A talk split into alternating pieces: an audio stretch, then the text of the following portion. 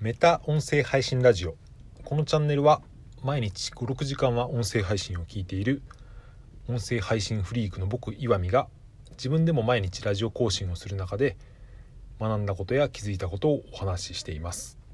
スタンド FM ラジオトークアップル Google ポッドキャスト Spotify やヒマラヤでも聞くことができます。お好きなアプリでお楽しみください、えー、ほぼ毎日更新していまして音声配信関連の最新ニュースとか、えー、初心者のラジオ初心者の方の参考になりやすなりそうな話とか役に立つ情報なんかもお話ししていますので興味のある方は是非フォローをお願いします。はい今日は9月4日の金曜日いかがお過ごしでしょうか、えー、最近このタイトルコールですね結構がっつりちゃんと決めてやってみてるんですがうんちょっと長いかなとか思いつついろいろ試行錯誤していきたいと思います。えー、今日話してみたいことは、うん、まあ音声配信で何を喋ればいいのかみたいなことなんですけど、えー、つまりですね多くの人が求めていそうなことを話した方がいいのかそれとも自分が話したいことを話した方がいいのかっていうですねそんなことをお話ししてみたいと思います。えー、まあ、最近その音声配信ですねいろいろ盛り上がってまして新しく始める方もかなり増えているような印象があるので、まあ、僕のところにそういう質問が来たわけでは全然ないんですけど、まあ、もしですねそういう配信を始めたばっかりの方がこれを聞いていたらというですね、えー、想定をしてみましてそんな話をしてみたいと思います。まあ、これは言ってみれば何ヶ月か前の僕に向かって話す自分自身に向かって話すような配信にもなるのかもしれません求められているものを話した方がいいのか自分から話し話したいことを話した方がいいのかってですね、うん。まあ、簡単に結論僕の、えー、結論を言いますと、まあ、予想はつくかもしれませんけど、うん、自分が話したいことを話した方が絶対にいいと思います。一番大きな理由は、うん、継続しやすいからっていうことです、まあ、これは個人でですね何かこういうクリエイティブなことを続けていくためにはですねやっぱりその内発性というか、うん、モチベーションが一番大事だと思うので、まあ、これを言ったら元も子もないというかそうですね一番大事なことであるのはもちろんなんですが、えー、僕は言いたいのはですねまだ続きがあって、うん、継続をしていくとその何て言うんでしょうね、うん、だんだん自然とですね、うん、周りのニーズを読んでいくようになるっていうことがあると思います。えーちょっと話を元に戻してこれ例えばビジネス用語で言うとマーケットインとプロダクトアウトっていう言葉があると思うんですけど、まあ、ビジネスなんかをやってる方には割とおなじみの用語かもしれませんけど知らない方もいらっしゃると想定して、えー、簡単にですね、えー、ネットで調べたものを読んでみますとプロダクトアウトというのは、えー、技術や生産設備といった提供側からの発想で商品開発を商品開発や生産販売を行うこと。比べてマーケットインというのは市場や購買者が買い手の立場や買い手が必要だと思っているものを提供していこうというですね、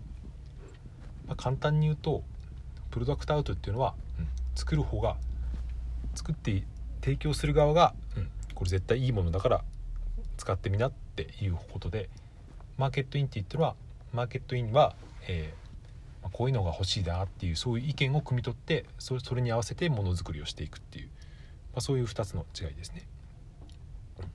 それでまあ、えー、個人で何かをする。これは音声配信だけに限らないと思うんですけど何かこういうですね、えー、一からものをやっていく時には、えー、最初は必ずですね、うん、自分の出したいもの話したいことを話すことがいいと思います。うん。まあ、それはその理由はさっき言ったようにそのモチベーションの問題なんですけど、うん、それでその継続していってですね自分のその何て言うかリズムができてくると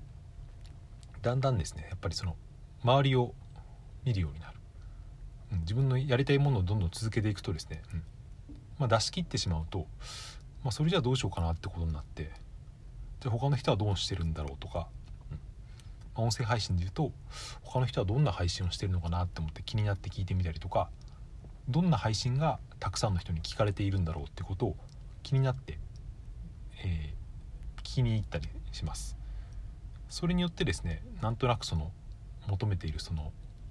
まあ、この場合市場っていうマーケットっていうのとはちょっとニュアンスが違うかもしれませんけど、まあ、なんとなくその例えばアプリごとでこっち、うん、このアプリではこんな話が人気なんだとかスタンド FM ではこういう話が、えー、求められているのかなっていう仮説を立てることができるんですよね。まあ、その仮説に従って、まあ、自分でもですね、まあ、自分なりにってことですね何か求められていそうな話をしてみるとそれによって、えー、返ってくるリアクションなんかを自分で検証してみるみたいですね。うんまあ、僕は割とこういう何て言うか流れで毎日音声配信をしているなと思うんですけど、まあ、とはいっても僕もそんなに、うん、分析をして求められているものをですね、えー、提供しようっていう段階にはまだないんですけど、まあ、まだですね、うん、僕の場合は自分のその喋る技術とか言語化の能力とかそういう自分の中のですねもともと話すことがあまり得意ではなかったのでそこを、えー、作っている段階なのかなと思います。それでわざわざこういう話をしているのは、うん、結構、うん、僕ほどではないにせよ喋ることが得意じゃない人っていうのはいるのかなと、まあ、そういう人でも音声配信やってみたいなって思ってる人は多分結構いると思うので、うん、そういう場合にですねまあ何を話せばいいんだろうって多分最初はなると思うんですよね。うん、他の人が話してるような有益な情報とか求められているものをですね話すことが話すことがないっていう方結構多いと思うんですけど、うん、僕はそれは別に全然気にしなくていいと思うんですよね。なんていうか、うん、自分が話したいことをですね話せばいいと。それがですねやっぱ一番結局届きやすいと思うんですよね。まあ、何を言いたいのかというとですね、うん。まあ、この辺の話はですね、うん、何回か前の話に、えー、読み上げたものよりえー、自分の心からですねふと出た言葉の方が響きやすいみたいな話をしている回があるんですけど、うん、結局そのもう溢れ出てきたものっていうのはですね声に乗るんですよねその自分の感情とか考えていることが、まあ、そういうですね特に音声のこういうメディアっていうのはそういう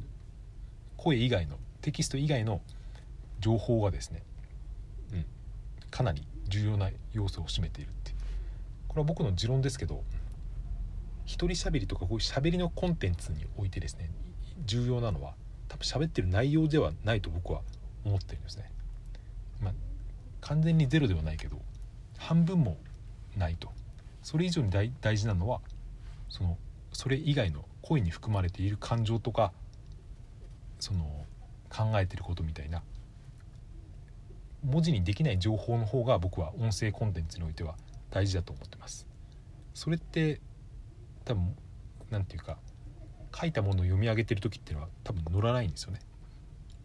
どうしたら乗るのかというと、うん、自分が本当に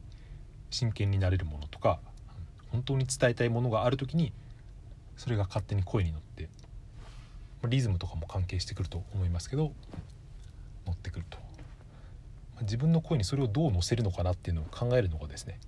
もしかしたら近道なのかなとそんなことを思いました。はいそんな感じで終わりにしたいと思います。これ今僕はスマホを2つ使ってラジオトーク用と、えー、スタンド FM 用に撮ってるんですけど、うん、前まではですね簡単に一時停止をとかしてたんですけど2つ使ってると結構押すのがめんどくさいんで後で編集しようと思ってですね自分で編集ポイントを作ったりするんですよ。ちょっとその間を空けて後で分かりやすいように。例えばなんか大きい咳払いが出そうだなと思ったら、えー、ちょっと隙間を空けて後で切ってみたりとかですね、えー、ま切るので分かんないと思いますけど今日はですねかなり編集ポイントの多い配信だなと自分で思ってこれは結構後で大変だなと思って思っていたりします。はいそんな感じで今日は終わりにしたいと思います。最後まで聞いていただいてありがとうございました。それでは良い週末をお過ごしください。さようなら。また明日。